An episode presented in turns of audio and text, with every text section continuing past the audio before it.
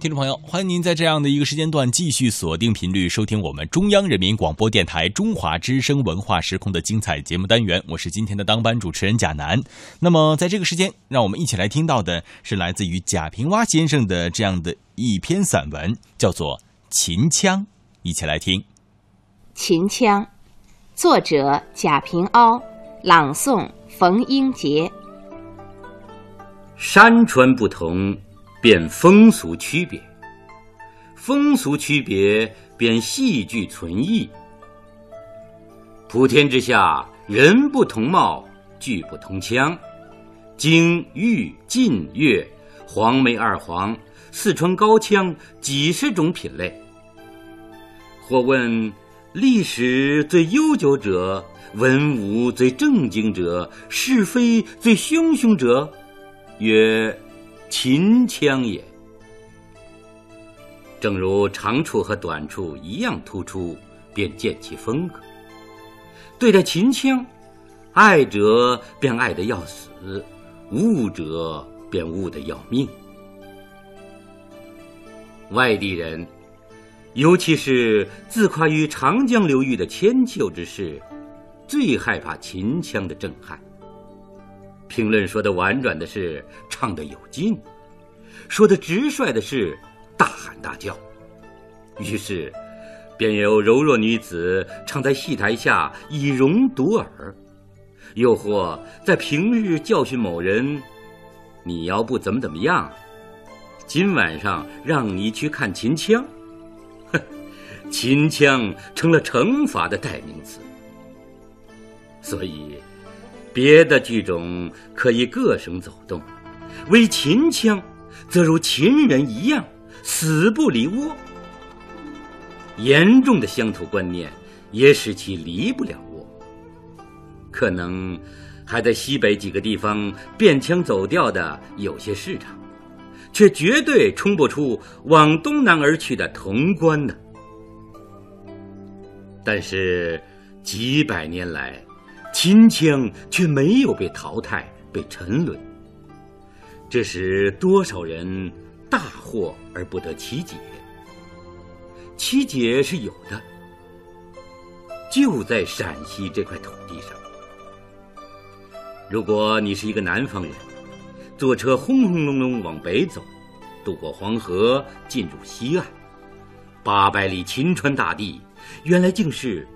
一抹黄褐的平原，辽阔的地平线上，一处一处用木船夹打成一尺多宽墙的土，粗笨而庄重。冲天而起的白杨、苦练、紫槐，枝干粗壮如桶，叶呢，却小似铜钱，迎风正反翻覆。这时，你立即就会明白了。这里的地理构造，竟与秦腔的旋律惟妙惟肖的异同。再去接触一下秦人吧，呵，活脱脱的一群秦始皇兵马俑的付出。高个儿，浓眉，眼和眼间隔略远，手和脚一样粗大，上身又稍稍见长于下身。当他们。背着沉重的三角形状的犁铧，赶着山包一样团块组合式的秦川公牛，端着脑袋般大小的耀州瓷碗，蹲在立的、卧的、石滚的溜溜上吃着牛肉泡馍，你不禁又要改变起世界观了。啊，这是块多么空旷而实在的土地，在这块土地里。挖爬滚打的人群是多么二愣的公民呢？那晚霞烧起的黄昏里，落日在地平线上欲去不去的痛苦的任尘，五里一村，十里一镇，高音喇叭里传播的秦腔互相交织冲撞，这秦腔。原来是秦川的天籁、地籁、人籁的共鸣啊！于此，你不渐渐感到了南方戏剧的秀而无骨吗？不深深的懂得秦腔为什么形成和存在而占据时间空间的位置吗？八百里秦川，以西安为界，咸阳、兴平、武功、周至、凤翔、长武、岐山、宝鸡，两个专区几十个县为西府。三原、泾阳、高陵、卢县、合肥、大荔、韩城、白水，一个专区十几个县为东府，秦腔就源于西府。在西府，民性敦厚，说话多用去声，一律咬字沉重，对话像吵架一样，哭丧呢有一呼三叹。呼喊远人更是特殊，前声拖十二分的长，末了方极快的道出内容。声韵的发展，使会远道喊人的人都从此有了唱秦腔的天才。老一辈的能唱，小一辈的能唱，男的能唱，女的能唱，唱秦腔，成了做人最体面的事。任何一个乡下男女，只有唱秦腔，才有出人头地的可能。大凡有出息的，是个人才的，哪一个何曾未登过台？起码不能吼一阵的乱弹呢。农民是世上最劳苦的人，尤其是在这块平原上，生时落草在黄土炕上，死了。被埋在黄土堆下。秦腔是他们大苦中的大乐。当老牛木犁嘎的绳在田野已经累得筋疲力尽，立在犁沟里大喊大叫，来一段秦腔，那心胸肺腑、关关节节的困乏便一劲儿涤荡尽。秦腔与他们。是和西凤白酒、长线辣子、大叶卷烟、牛肉泡馍一样，成为生命的五大要素。若与那些年长的农民聊起来，他们想象的伟大的共产主义生活，首先便是这五大要素。他们有的是吃不完的粮食，他们缺的是高超的艺术享受。他们教育自己的子女，不会是那些文豪们讲的年幼，不是祖母讲着动人迷离的童话，而是一字一板传授着秦腔。他们大都不识字，但却出奇的能一本一本的整本背诵出剧本。虽然那常常是“知乎者也”的字眼儿从那一圈胡子的嘴里吐出来，十分别扭。有了秦腔，生活便有了乐趣。高兴了唱快板，高兴的是被烈性炸药爆炸了一样。要是把整个身心粉碎在天空，痛苦了唱慢板，撕心裂肠的唱腔，却表现了多么有情有味的美来。美给了别人的享受，美也熨平了自己心中愁苦的。皱纹。当他们在收获时节的土场上，在月在中天的庄院里大喊大叫唱起来的时候，那种难以想象的狂喜、激动、雄壮，与那些献身于诗歌的文人，与那些有吃有穿却总感到空虚的都市人相比，常说的什么伟大的永恒的爱情。是多么渺小、有限和虚弱！我曾经在西府走动了两个秋冬，所到之处，村村都有戏班，人人都会清唱。在黎明或者黄昏的时分，一个人独独的到田野里去，远远看着天幕下一个一个山包一样隆起的。十三个朝代帝王的陵墓，细细辨认着田埂上、荒原中那一节一节汉唐时期石碑上的残字。高高的土屋上的窗口里，就飘出了一阵冗长的二胡声。几声雄壮的秦腔叫板，我就痴呆了。感觉到那村口的土尘里，一头叫驴的打滚是那么有力。猛然发现自己的心肺中一股强硬的气魄，随同着胳膊上的肌肉疙瘩一起产生了。每到农闲的夜里，村里就常听到几声锣响。戏班排演开始了，演员们都集合起来。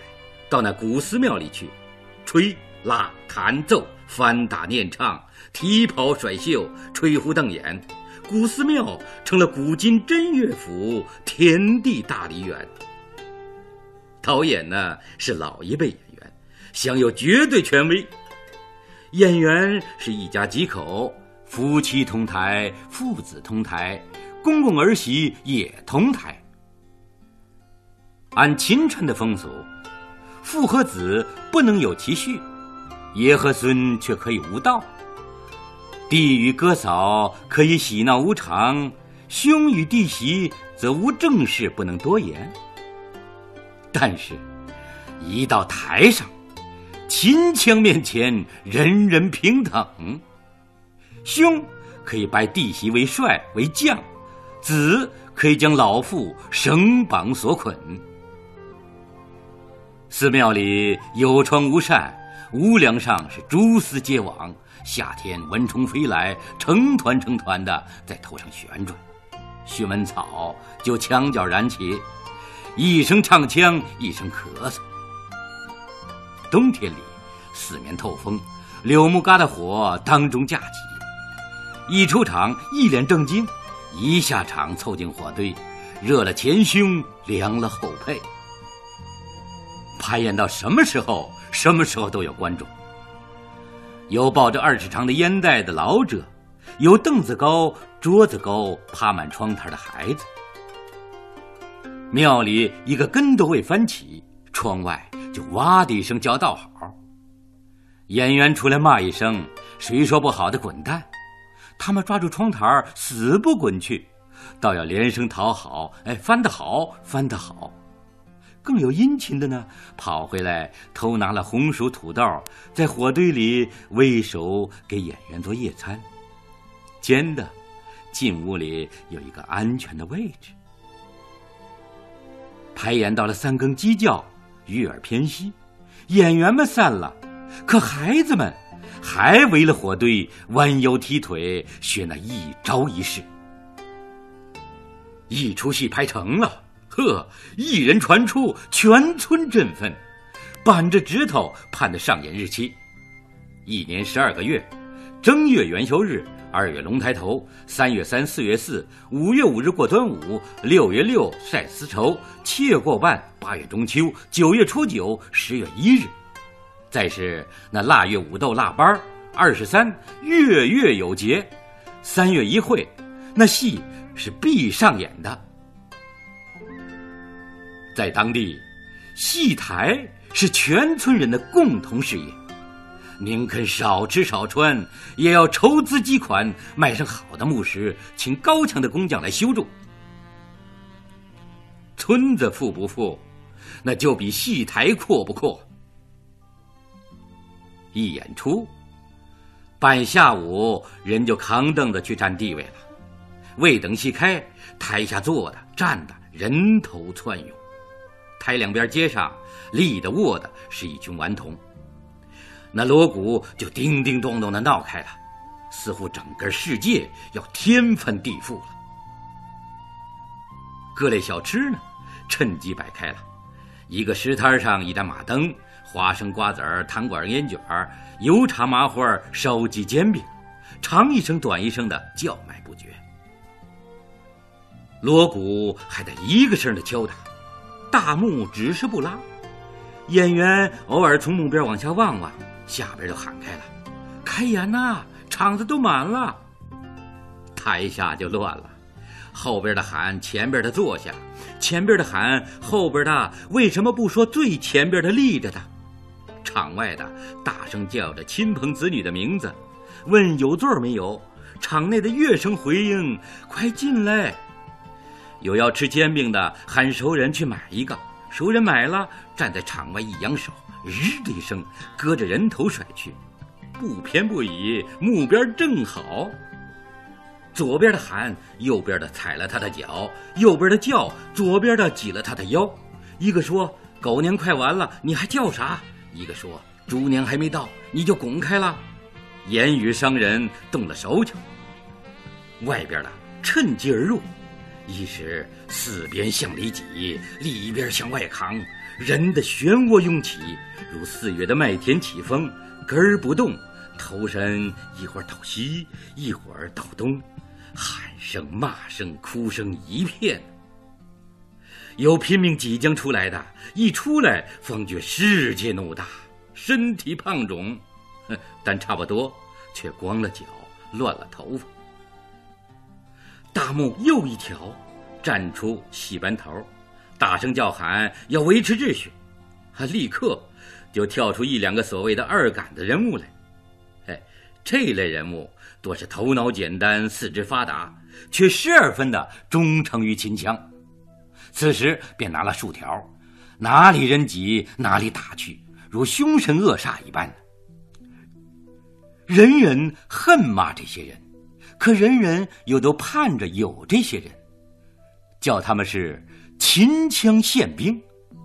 宪兵者越发忠于职责。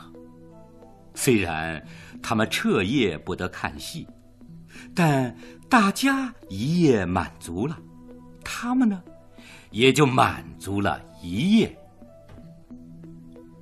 终于，台上锣鼓停下，大幕拉开，角色出场。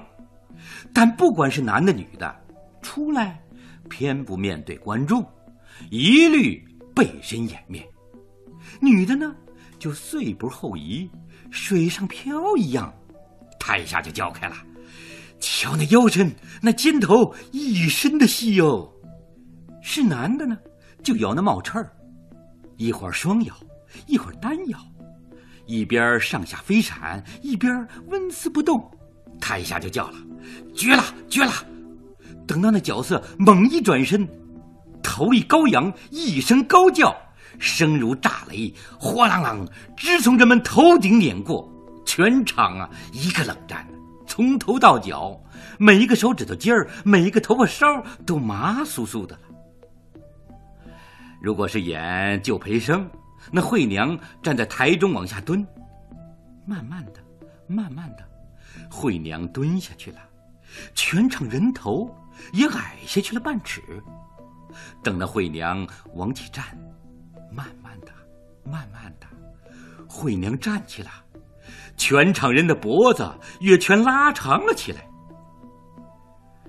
他们不喜欢看生戏，最欢迎看熟悉。那一腔一调都晓得，哪个演员唱得好。就摇头晃脑跟着唱，哪个演员走了调，台下就有人纠正。说穿了，看秦腔不为是求新鲜，他们只图过过瘾。在这样的地方，这样的环境，这样的气氛，面对着这样的观众，秦腔是最逞能的。他的艺术的享受，是和拥挤而存在，是和力气而获得的。如果是冬天，那风在刮着，像刀子一样；如果是夏天，人窝里热得如蒸笼一般。但只要不是大雪、冰雹、暴雨，台下的人是不肯撤场的。最可贵的，是那些老一辈的秦腔迷，他们没有力气挤在台下，也没有好眼力看清演员。却一溜一排的蹲在戏台两侧的墙根儿，吸着烟草，慢慢将唱腔品尝。一声叫板，便可以使他们坠入艺术之宫。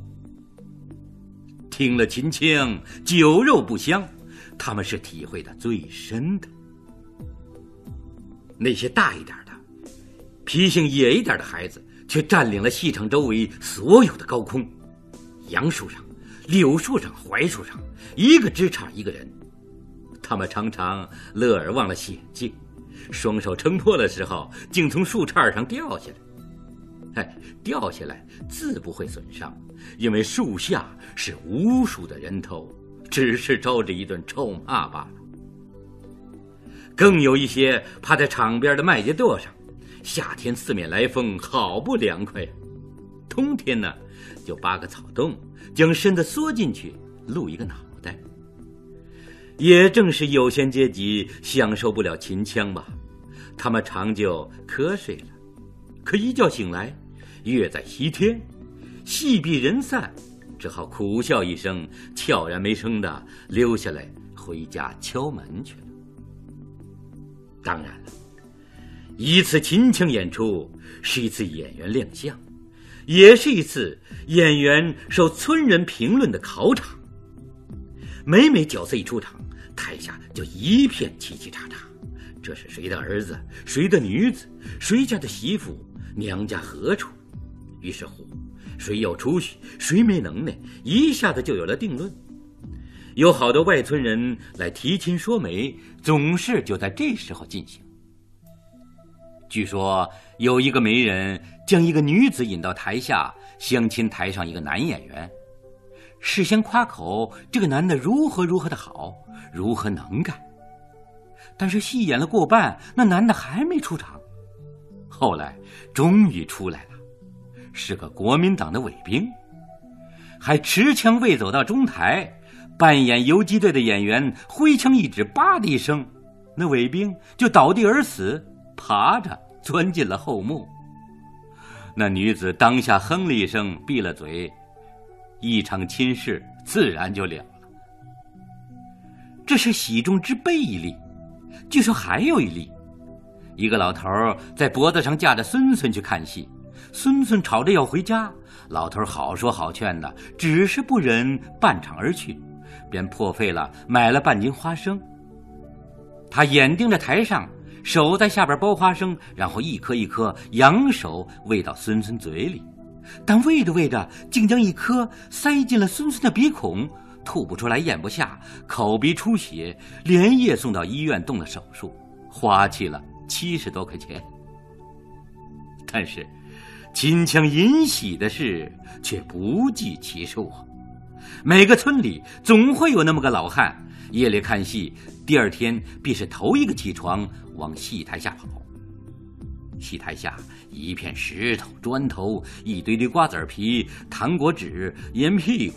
他先掀这块石头，提提那堆土，少不了要捡到一毛、两毛，甚至三元、四元钱币来，或者一只鞋，或者一块手绢。